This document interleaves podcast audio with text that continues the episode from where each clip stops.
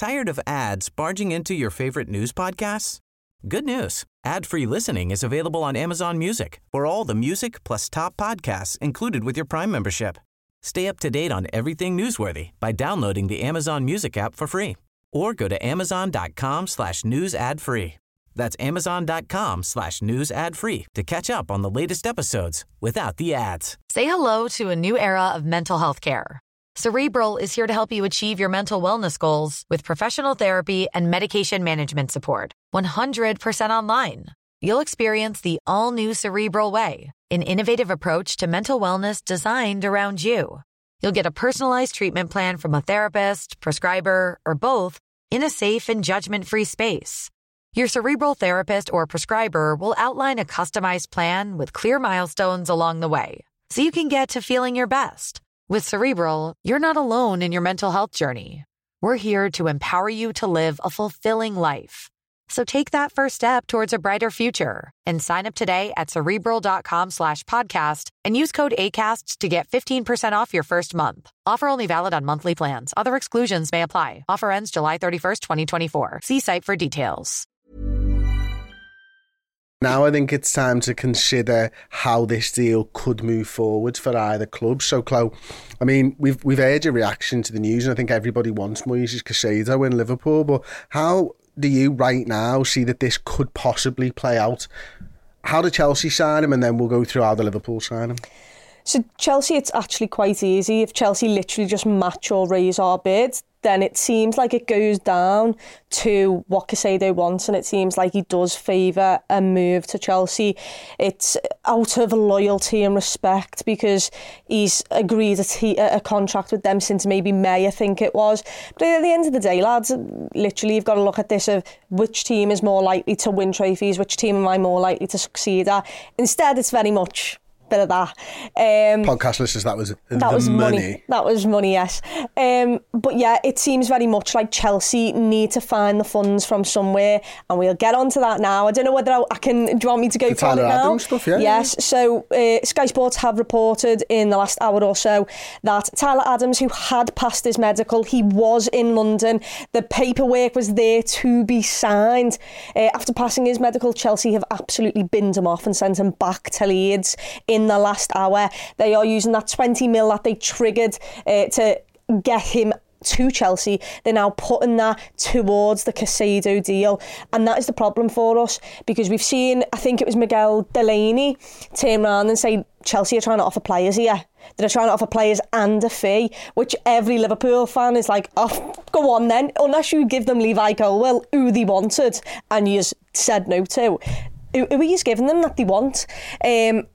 This 20 mil, if that makes them feel like they can complete it, that is where I'm a little bit nervous about. But it basically is, if Chelsea match our, 111 mil that's on the line here, reported by Melissa Reddy, then it looks like they can have negotiations. However, Brighton might have a say in this and say, nah, we want 120, lads, for you messing us about and the fact that you've missed this deadline. But who knows? Basically, Chelsea just need to beat us with a bid. That's the thing that I'm sort of coming back to. I mean, an hour ago before the Tyler Adams stuff, I was thinking Chelsea don't have the money for this deal. And obviously there's FFP implications and all that type of stuff that Chelsea are going to have to navigate, and that's where the Tyler Adams stuff comes in. But they're also looking for a striker, they're also looking for an attacking midfielder, even because of the Nkunku injury and all that type of stuff. So it looks to me like they've still got business to be done post Moises Caicedo if they are able to get that one done. It's a protracted saga in that it's happened today, and it's probably the biggest thing that I can remember in terms of transfers between two English clubs for years and years. Never seen anything like this. And yet it's not really protracted, it's literally been a day. It's been less than 24 hours right now. But Liverpool, it doesn't look like Liverpool are going to pull out of this deal, does it? And I think that's where, like, you've just, I think, spoke really well about how Chelsea are going to get this deal done. But if Liverpool are going to get this deal done, and, right now it doesn't look likely. If I had to sort of pin it down to percentages, I'm thinking 60-40 Chelsea-Liverpool at the moment, maybe 70-30 Chelsea-Liverpool. But if Chelsea can't match Liverpool's deal, and it doesn't look like, I think Chelsea need Liverpool to pull out of this deal. or they certainly did before the Tyler Adams stuff, that might still be the case. They might not still be able to offer £111 million. But if Liverpool don't pull out and Brighton refuse to engage in talks with Chelsea, then Liverpool are in pole position and Liverpool can get the deal done. And we might find out over the next few hours whether Liverpool are going to pull out or whether Chelsea submit a bid. But as you know, the Brighton manager was talking about is we've accepted a bid, and Liverpool aren't looking likely to pull out. They want to try and get the medical sorted. So it's difficult right now, but it could go in either direction still. And I've just got this sneaking suspicion, Chloe, that there's another twist in the tail when it comes to this. And I just wonder whether Brighton, as you sort of alluded to there, might be the key factor in all of this, where it's like, we've been dealing with you now since January. Yeah. That's 6 or 7 months of back and forth. There's a point where I think when you're negotiating with someone for so long, you just think, you're an obed, I'm not interested. And also they didn't give them Levi Colwill. Yeah, you know, Levi Colwill is now a massive part of Chelsea's future. But the reason that Levi Colwill was on the radar of many, you know, teams, including Liverpool, was because Brighton gave them the opportunity and Brighton presented them with the chance to play in the Premier League. So yeah, it seems a bit mad. On the Liverpool front is, what I will say is, we're the one who's actually had the bid accepted here. In time with the deadline. Yes, but isn't it mad how, like, I feel like it's a 70-30 to Chelsea here, and I feel like we're on the back foot and we're the ones with a bid accepted. The other thing is that you mentioned Chelsea there and how they want another striker. Well, they clearly wanted Tyler Adams and another midfielder, because why else would they be going for Caicedo? They weren't getting rid of Tyler Adams until an hour ago when they realised, Jesus Christ, Liverpool aren't pulling out, we don't have the funds. So they wanted Caicedo and Tyler Adams and they want a striker. You know, there's a lot of business there that they're trying to do, and they'll move bodies on probably to get it. But it's a case of it's going to be crucial, you know, the next couple of hours. And to be honest, I reckon it could go on for days. I genuinely do. I think Brighton won't want it to do that, and maybe that helps us, because the fact that De Zerbi sat there in a presser talking about how I've already forgotten about him, he's gone. Well, he's sat in London whilst Liverpool are over here. He missed training on Monday, didn't he? Yeah. And he was the one, Caicedo, who skipped training to try and force a deal through. So I can totally understand De Zerbi. He's like, well, if you missed training, you are dead to me. Like, there's no coming back from this. And there's no way that Brighton, I don't think, will... The one chance is that Brighton go, the only bid that we're accepting is Liverpool's. We've already done it. Yeah. And we've already done it. So you've got a decision to make. You can either come back and play for Brighton, which I think you've already made abundantly clear that you don't want to do. Yeah.